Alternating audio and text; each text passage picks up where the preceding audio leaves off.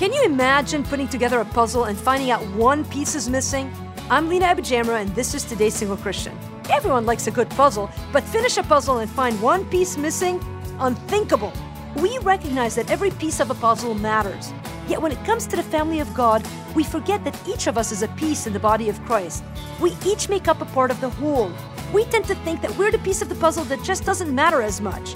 We're sheepish about our part in the whole, envious of those who seem to have a corner piece, questioning whether our part really makes a difference in the big picture.